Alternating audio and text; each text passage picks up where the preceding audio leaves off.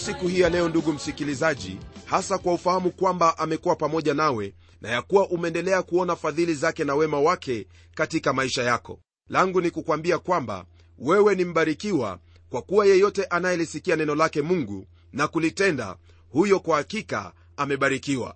Ndugu msikilizaji kwenye somo letu la leo ambalo laanzia sura hii ya 21 hadi 22 tutajifunza mambo ambayo mungu amekusudia tupate kujifunza jambo la kwanza ni kwamba tutaangalia sura hii ya 21 ambayo yazingatia kuhusu kuondolewa kwa mfalme wa mwisho aliyekuwa wa uzao wa daudi na yule mfalme wa babeli. Huyu atakapoondolewa hakutakuwepo na mfalme mwingine wa kutawala israeli hadi atakapokuja masia. Sura hii ya 21 ndugu msikilizaji ni miongoni mwa sura zilizo muhimu sana katika kitabu hiki.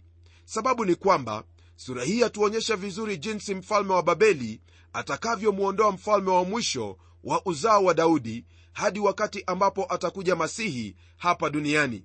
Neno la bwana latuambia hivi kwenye aya ya kwanza. Neno la bwana likanijia kusema hapa tena twaona kwamba yale yale maneno ambayo ezekieli amekuwa akiyatumia ndiyo ambayo anayatumia. Anasema kwamba neno la bwana lilimjia. Maneno haya ameyarudia mara tatu katika sura hii jambo ambalo lajitokeza kwenye aya hii msikilizaji ni kwamba wewe una chaguo moja tu. Chaguo lenyewe ni kati ya vitu viwili. La kwanza ni kwamba aidha utakubali kwamba mungu alinena na ezekieli na hiyo ni kusema kwamba hili ndilo neno la mungu ambalo wafaa kuliamini au kusema kwamba ezekieli alisema uongo na hivyo hivyo kusema kwamba mungu alisema uongo. Neno hili ambalo ezekieli amekuwa akilirudia mara kwa mara lilitokana hasa na kile ambacho mungu alikuwa amemwambia hapo awali kwamba atamtuma kwa watu ambao ni wakaidi watu ambao wana mioyo migumu. Naam ndiposa twaona kwamba mara kwa mara anasema kwamba neno la bwana lilimjia kusema. Hii ikiwa ni thibitisho kwamba iwapo watasikia na kulitii neno hilo basi ni vyema kwao na iwapo hawatasikia basi hukumu itakuwa juu yao. Twaendelea kwenye aya ya pili na ya tatu ambapo neno la mungu latuambia yafuatayo. Mwanadamu uuelekeze uso wako kuelekea yerusalemu ukadondoze neno lako upande wa mahali patakatifu ukatabiri juu ya nchi ya israeli. Uiambie nchi ya israeli bwana asema hivi tazama mimi ni juu yako nami nitautoa upanga wangu alani nami nitamkatilia mbali nawe mtu mwenye haki na mtu mbaya. Kama vile neno hilo la nena ndugu msikilizaji ni wazi kwamba hadi wakati huo neema ya mungu ilikuwa bado inapatikana lakini sasa hukumu iko karibu na wala haitazuiliwa. Kusema kweli hakuna njia nyingine isipokuwa hukumu ya mungu kuja. Kwa mara ya kwanza mungu alisema kwamba yeye yuko juu ya mji na atautoa upanga wake na kuukatalia mbali mji ule. Je wakati bwana anaposema atawakatilia mbali wenye haki anamaanisha nini? Je ni wale wanaosema eti ni watakatifu? Katika siku hizi tunazoishi kuna wale ambao huenda kanisani lakini hawamwamini yesu kristo kama bwana na mwokozi wao. Na kuna wale ambao wanatimiza tu mipango na taratibu za dini zao na wenye kushika dini sana. Naam hao ndio ambao twaona kwamba mara nyingi watu wanawaita kuwa wao ni wenye haki. Wengi wamejifunga vitambaa na kujivalia jinsi ambavyo wanaonekana kana kwamba wao ni watakatifu. Lakini kwenye mioyo yao wenyewe wao wanafahamu waziwazi kwamba wao si watakatifu hata kidogo na wala si wenye haki. Msikilizaji hayo ndiyo ambayo yaliyokuwa yakiendelea wakati huo wa ezekieli. Na pia katika kizazi chetu hayo ndiyo ambayo yanaendelea. Kwenye aya ya 4 na ya 5 neno lake mungu liendelea kwa kutwambia hivi. Basi kwa kuwa nitamkatilia mbali nawe mtu mwenye haki na mtu mbaya upanga wangu utatoka alani mwake uwe juu ya watu wote wenye mwili toka kusini hata kaskazini. Na watu wote wenye mwili watajua ya kuwa mimi bwana nimeufuta upanga wangu alani mwake hautarudi tena. Rafiki msikilizaji haya ambayo twayapata kwenye aya hizi mbili yaonyesha waziwazi kwamba mungu amekusudia kuuhukumu mji huo pamoja na watu wake. Hilo ndilo ambalo huwapata wale wote ambao wanakosa kutii neno lake mungu na kuenenda katika njia zao wenyewe. Kwenye aya ya sita na saba neno la mungu liendelea kwa kutwambia hivi ugua basi ee mwanadamu kwa kuvunjika kwake viuno vyako na kwa uchungu utaugua mbele ya macho yao. Na itakuwa wakwambiapo mbona unaugua? Ndipo utakaposema kwa sababu ya habari hizo maana linakuja na kila moyo utayeyuka na mikono yote itakuwa dhaifu na kila roho itazimia na magoti yote yatalegea kama maji. Tazama linakuja nalo litatendeka asema bwana mungu. Kwa mara nyingine tena ndugu msikilizaji twampata mungu akimwambia ezekieli atende jambo hili ambalo tumelisoma. Hili jambo alilolitenda linaonyesha jinsi moyo wake mungu ulivyokuwa wakati huo. Waweza kukumbuka hapo awali watu walilalamika kwake ezekieli kwamba alikuwa akizungumza nao kwa njia ya vitendawili na njia ya mifano. Habari hizi twazipata kwenye sura ya 20 aya ile ya 49 ambayo yasema hivi. Ndipo nikasema ee bwana mungu wao hunisema je mtu huyu si mtu mwenye kupiga mithali? Hili ambalo tumelisoma kwenye sura ya 20 msikilizaji si eti kwamba watu hawa hawakuelewa bali kile ambacho walikuwa wakitaka ni kupuuza yale ambayo walikuwa wameyasikia kwa kuwa walielewa vyema kabisa kile ambacho ezekieli alikuwa akinena. Jambo hili pia ndilo jambo ambalo twalipata katika huduma yake yesu kristo. Ndugu yangu usiangukie katika mambo kama hayo kwa kuwa kile ambacho kitakupata unapopuuza neno lake mungu wewe basi utahukumiwa. Kwenye aya ya 8 na 9 neno lake bwana laendelea kutwambia hivi. Neno la bwana likanijia kusema mwanadamu tabiri useme bwana asema hivi. Nena upanga upanga umenolewa na kusuguliwa. Umenolewa ili kufanya machinjo umesuguliwa ili uwe kama umeme. Basi je tufanyeje furaha? Haya ambayo tuyasoma hapa yanaonyesha waziwazi jinsi ambavyo mungu atauhukumu ule mji. Nam maneno haya ni ya kutisha sana kutoka kinywani mwake mungu mungu ambaye alikuwa ameuchunga huo mji kwa muda mrefu sana. Ndiposa kwenye zaburi 121 neno la mungu latuambia kwamba mungu asipoulinda mji wale wanaofanya hivyo wanafanya kazi ya bure. Bwana wetu yesu kristo aliulilia mji wa yerusalemu pia kwa sababu aliupenda. Nam habari hizo twazipata kwenye kitabu kile cha mathayo sura ya 23 aya ile ya 37 hadi 38 ambayo yasema hivi. Ee yerusalemu yerusalemu uwauaye manabii na kuwapiga kwa mawe wale waliotumwa kwako. Ni mara ngapi nimetaka kuwakusanya pamoja watoto wako kama vile kuku avikusanyavyo vifaranga vyake chini ya mabawa yake lakini hamkutaka. Angalieni nyumba yenu mmeachiwa hali ya ukiwa. Ndugu yangu ukitaka kujua jinsi hukumu hiyo ilivyotekelezwa soma katika nakala za historia za kawaida ambapo utapata jinsi jemedari tito ambaye alikuwa wa ufalme wa kirumi alivyouharibu huo mji mwaka wa sabini baada ya kristo kupaa na kurudi mbinguni. Mungu anawaambia watu hawa waziwazi jinsi ambavyo atakavyofanya. Ujumbe huu haukuwa mpya kwao hata kidogo kwa kuwa katika kitabu cha isaya sura ile ya 66 aya ya 16 neno la mungu latuambia kwamba kwa maana bwana atateta na wote wenye mwili kwa moto na kwa upanga wake nao watakaouawa na bwana watakuwa ni wengi. Na tena kwenye sehemu nyingine kwenye hicho kitabu cha isaya sura ile ya 24 aya ya 17 neno la mungu latuambia kwamba hofu na shimo na mtego vi juu yako ee mwenye kukaa duniani. Na bwana wetu yesu kristo alinena kuhusu siku itakayokuja ambayo watu watavunjika mioyo yao kwa hofu kwa kutazamia hayo ambayo yataupata ulimwengu kwa kuwa nguvu za mbinguni zitatikisika. Msikilizaji maandiko haya yapatikana katika kitabu cha luka sura ya 21 aya ya 26 ezekieli alitakiwa kulia kwa sababu mungu alikuwa ameutoa upanga wake kutoka kwenye ala yake. Rafiki yangu hukumu ya mungu bado ii mbele yetu inakuja.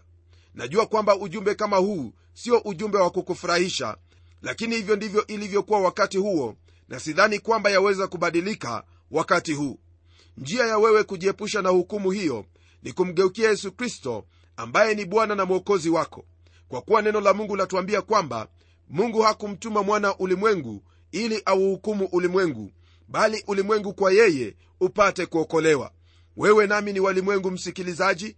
Kwa hivyo iwapo wataka uokovu uokovu haupo mahali pengine popote kwa kuwa neno la mungu latuambia kwamba hakuna jina lingine ambalo mwanadamu amepewa chini ya jua ili kwalo aokolewe ila jina la yesu kristo peke yake. Uokovu haupo mahali pengine ndugu yangu. Uokovu huu katika kristo yesu. Kwenye aya ya 18 na 19 neno hili liendelea kwa kutwambia hivi. Neno la bwana likanijia tena kusema tena mwanadamu ujiwekee njia mbili upanga wa mfalme wa babeli upate kuja hizo mbili zitatoka katika nchi moja upaandike penye kichwa cha njia iendayo mjini. Ndugu msikilizaji aya hizi ambazo tumezisoma zanena kuhusu nebukadreza. Nebukadreza alitaka kujua ni njia gani ambayo ataingia katika mji wa yerusalemu. Yeye hatatafuta habari hizo kutoka kwake mungu kwa kuwa yeye ni mpagani lakini atapata habari hizo kwa kupitia waganga na wauguzi neno la bwana laendelea kutwambia yafuatayo kwenye aya ya 21 maana mfalme wa babeli alisimama penye njia panda penye kichwa cha njia hizo mbili ili atumie uganga. Aliitikisa mishale huku na huko akaziuliza terafi akayatazama maini. Msikilizaji huyu mfalme nebukadreza hakuwa tu akienda mahali kwa kuwa alichagua kuenda mahali bali yeye alifanya uaguzi kusudi afahamu ni njia gani ambayo ataifuata huyu alikuwa ni mfalme mpagani mtu ambaye hakumjua mungu. Lakini kwa kuwa mungu ni mwenyezi yeye ndiye ambaye ataamua ni kitu kipi ambacho huyu mfalme atafanya. Kwa hivyo kwenye aya ya 25 twaendelea kupata habari zaidi. Nalo neno la mungu latuambia hivi na wewe ewe mtu mwovu uliyetiwa jeraha kiasi cha kukuua mkuu wa israeli ambaye siku yako imekuja katika wakati wa uovu wa mwisho. Msikilizaji huyu ambaye habari zake zanenwa hapa yani huyu mtu mwovu siye mwingine bali ni sedekia. Katika maandiko twapata mengi sana ambaye yananenwa kuhusu siku hiyo ya mwisho. Mfano ni katika kile kitabu cha danieli sura ile ya 11 aya ya 35 ambaye yanena kuhusu nyakati hizo za mwisho na pia katika kitabu cha mathayo sura ya 24 aya ile ya tatu ambayo wanafunzi walimuuliza kristo ni nini dalili ya kuja kwake na mwisho wa dunia ndugu msikilizaji pamoja na hiyo jambo ambalo la neno mahali hapa hasa ni kuhusu kule kukamatwa kwa sedekia mfalme wa mwisho wa israeli. Kwenye aya ya 26 na 27 neno la mungu lasema hivi. Bwana mungu asema hivi kiondoe kilemba ivue taji. Haya hayatakuwa tena kama yalivyo. Kikweze kilicho chini kakishushe kilichoinuka. Nitakipindua nitakipindua nitakipindua hiki nacho hakitakuwa tena hata atakapokuja yeye ambaye ni haki yake nami nitampa. Ndugu msikilizaji maandiko haya yananena jinsi ambavyo sedekia atakavyoshushwa na pamoja na hiyo yaongezea kwamba haya hayatakuwa tena kama yalivyo. Yani hakutakuwepo na mtawala katika israeli hadi ambapo atakapokuja yeye ambaye ni haki yake naye mungu atampa ili kutawala israeli. Huu ni unabii wa kupendeza sana tena wa kushangaza kwa kuwa unabii huu wanena kuhusu yesu kristo. Tangu sedekia alipong'olewa mamlakani hakuna yeyote ambaye ameketi kwenye kiti cha enzi cha daudi naye ezekieli anasema kwamba hapatakuwepo na mtu mwingine atakayefanya hivyo hadi wakati ambapo atakuja yule ambaye ni haki yake ambaye mungu atampa kutawala israeli. Unabii huu ambao unanenwa hapa ni unabii wa ajabu kwa kuwa unaanzia katika kitabu cha mwanzo sura ya 49 aya ya 10 wakati ambapo yakobo alitabiri juu ya watoto wake kumi na wawili. Yeye alisema kwamba fimbo ya enzi haitaondoka katika yuda wala mfanya sheria kati ya miguu yake hata atakapokuja yeye mwenye milki ambao mataifa watamtii. Ndugu yangu fimbo hiyo inamaanisha ufalme au utawala wa kifalme. Neno ambalo latumiwa kwa lugha ya kiebrania ni shilo. Hilo linanena kumuhusu yesu kristo ambaye ni bwana wetu hivyo ndivyo anavyotambulika pia katika maandiko. Kwa sababu hiyo yohana mbatizaji alisema kwamba tubuni kwa maana ufalme wa mbinguni umekaribia. Wasoma hayo katika kitabu cha mathayo sura ile ya tatu aya ya pili. Kwa nini? Kwa sababu yeye ambaye manabii walimtabiri kwamba atakuja tayari alikuwa miongoni mwao. Msikilizaji hakuna mwingine yeyote ambaye manabii wamemnena kumuhusu isipokuwa yesu kristo. Yesu kristo ndiye mfalme wa huo ufalme ufalme ambao ataujenga yeye mwenyewe. Kisha kwenye aya ya 28 na 29 neno la mungu lageukia kikundi kingine ambacho ni cha waamoni. Neno la mungu lasema hivi nawe mwanadamu tabiri useme bwana mungu asema hivi katika habari za wana wa amoni na katika habari za aibu yao nena upanga upanga umefutwa umesuguliwa ili kuua ili kufanya uue sana upate kuwa kama umeme wakati wa kufanyiao uganga wao wa uongo ili kukuweka juu ya shingo zao waliotiwa jeraha kiasi cha kuuawa ambao siku yao imekuja katika wakati wa uovu wa mwisho. Ndugu msikilizaji hapa twapata hukumu ya mungu juu ya waamoni lakini pia twafahamishwa habari hiyo kuhusu uovu wa mwisho. Uovu huo wa mwisho ndiyo ambao pia paulo ananena habari zake katika kile kitabu cha wathesalonike wa pili sura ya pili aya ya nane ambayo yasema hivi hapo ndipo atakapofunuliwa yule asi ambaye bwana yesu atamuua kwa pumzi ya kinywa chake na kumwangamiza kwa ufunuo wa kuwapo kwake. Rafiki yangu bwana wetu yesu kristo atashinda adui zake wote siku hiyo ya mwisho. Kwenye aya ya 31 na 32 ambayo pia yafunga sura hii ya 21 neno lake bwana latuambia hivi nami nitamwaga ghadhabu yangu juu yako nami nitakutia katika mikono ya watu walio kama hayawani wajuao sana kuangamiza. Utakuwa kuni za kutiwa motoni damu yako itakuwa katikati ya nchi hautakumbukwa tena maana mimi bwana nimenena neno hili. Hukumu ya watu hawa ndugu msikilizaji ni hukumu ambayo mungu alikuwa amekusudia kabisa kabisa kwamba ni lazima atatekeleza. Na hivyo ndivyo ambavyo alivyofanya. Kuhusu kizazi cha ezekieli wao waliendelea kukaa uhamishoni lakini watoto wao ndio ambao watarudi katika nchi hiyo ya israeli. Tunapogeukia sura ya 22 ndugu msikilizaji twapata maelezo ya kurudia historia ya machukizo ya yerusalemu. Sura ya 22 inaonyesha machukizo ya huo mji. Neno la mungu latuambia yafuatayo kwenye aya ya kwanza na ya pili. Neno la bwana likanijia tena kusema wewe mwanadamu je utahukumu? Utahukumu mji huu wa damu basi uujulishe machukizo yake yote.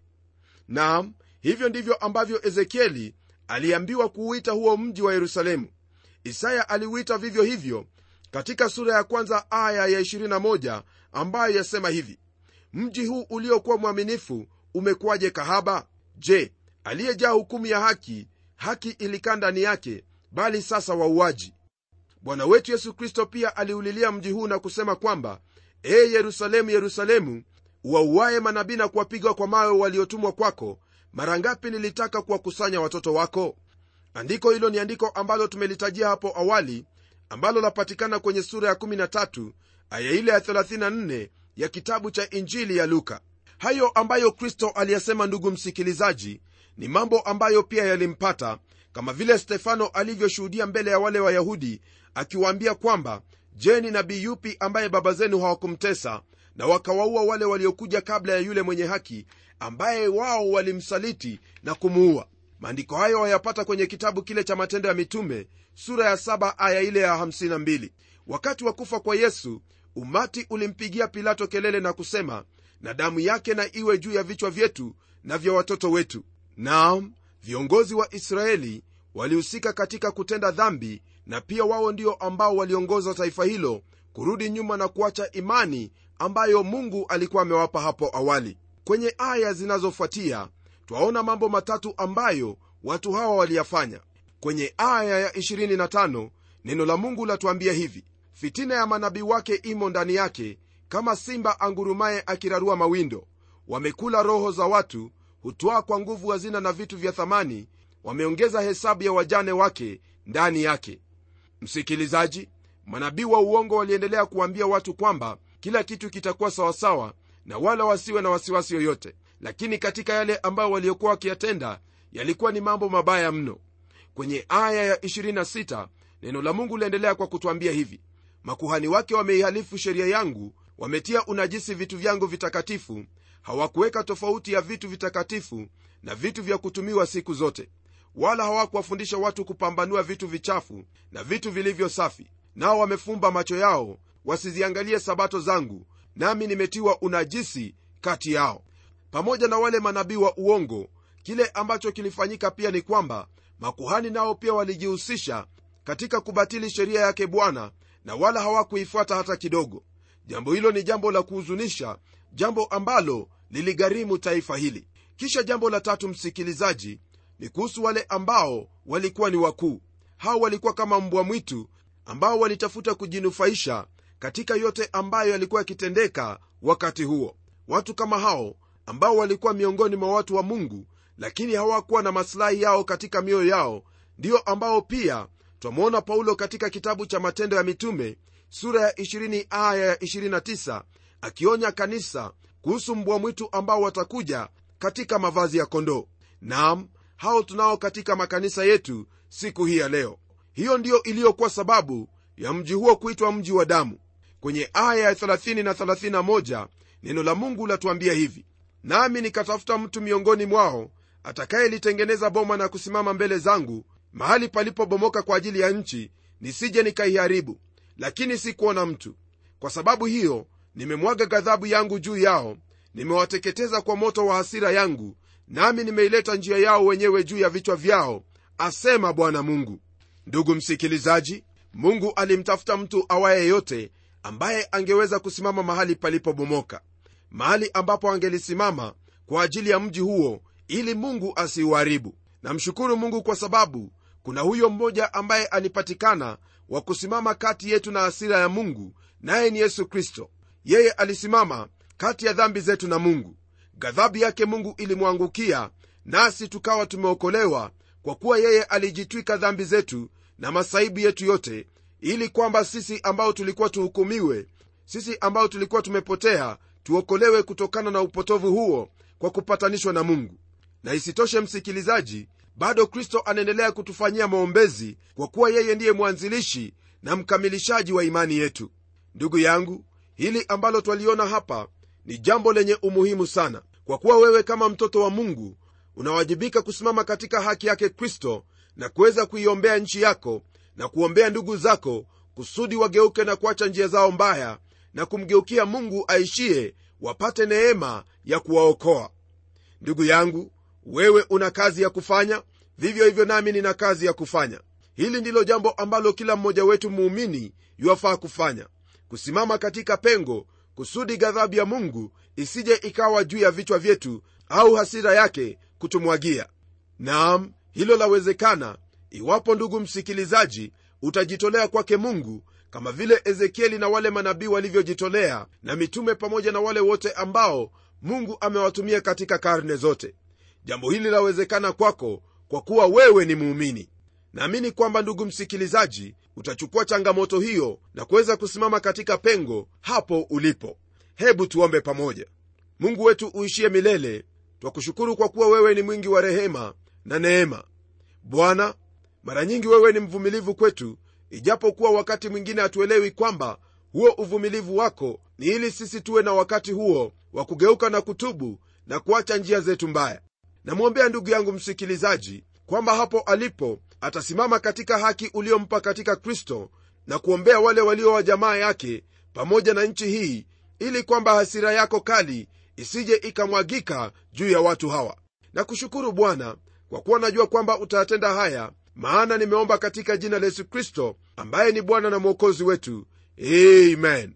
Ndugu msikilizaji simama katika haki yake kristo ambayo amekupa. Nawe utawaokoa wengi kutokana na ghadhabu yake mungu unapowashuhudia na kuwaombea.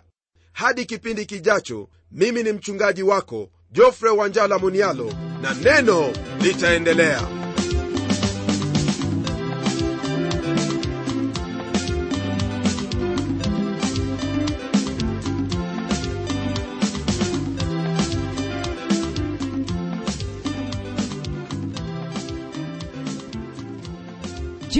msikilizaji wangu umebarikiwa na hilo neno la mungu?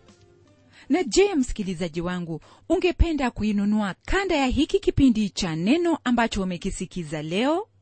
Tafadhali niandikie barua ukitumia anwani ifuatayo. Andika kwa mtayarishi kipindi cha neno transworld radio. Sanduku la posta ni 21514 nairobi kenya. Pia waweza kutumia anwani yangu ya email ambayo ni pomodo at twr co ke na kama wewe ni shabiki wa hiki kipindi cha neno tafadhali tutembelee kwenye websaiti yetu ambayo ni www twrafrica org na hadi wakati mwingine ndimi mtayarishi wa kipindi hiki pamela omodo ambaye ninakuaga nikikutakia baraka teletele. tele neno litaendelea